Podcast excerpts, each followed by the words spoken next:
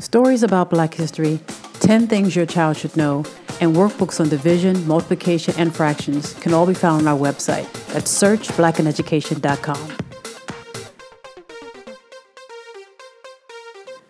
Only about 8.2% of high school students that took the Math 1 end of course exam in Charlotte Mecklenburg schools are ready for career or college.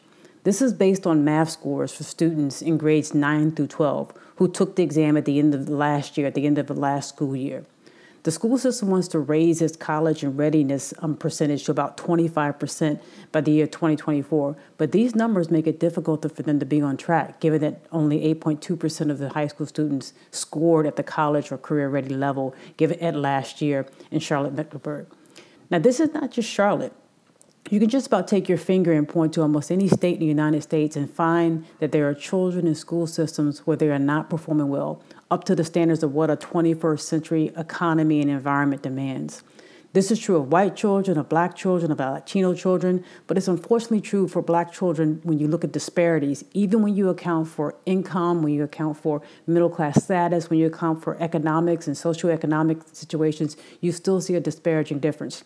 And, it's, and as I said, it's throughout our country. It's, it's not just black kids, it's, it's every kid. It's white kids, Latino kids, it's all throughout our country. When I think about the challenges we face when it comes to education, I really think about Fanny Jackson Coppin who was born into slavery in 1837 and whose aunt worked for $6 a month to buy her for $125 when Fanny was just 12 years old. She went about learning the hard way in whatever way she could. She went to college at Oberlin College in Ohio and was a successful student there when all odds was against her. She would go on to teach and to become a principal of a school in Philadelphia. She was such an example of leadership in her community that many people looked to her for guidance, and the school in which she worked for 37 years became Cheyney University of Pennsylvania, the oldest black college in the country.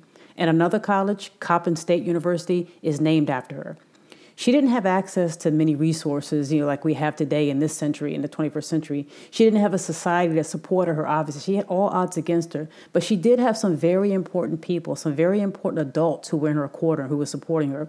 And she had an immense will to learn. She had a desire to learn. I'm not saying that there aren't real barriers that we face in today's society.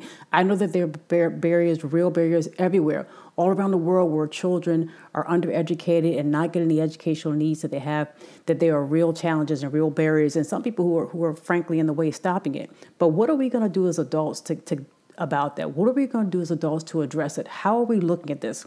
Are we spending enough time with our children?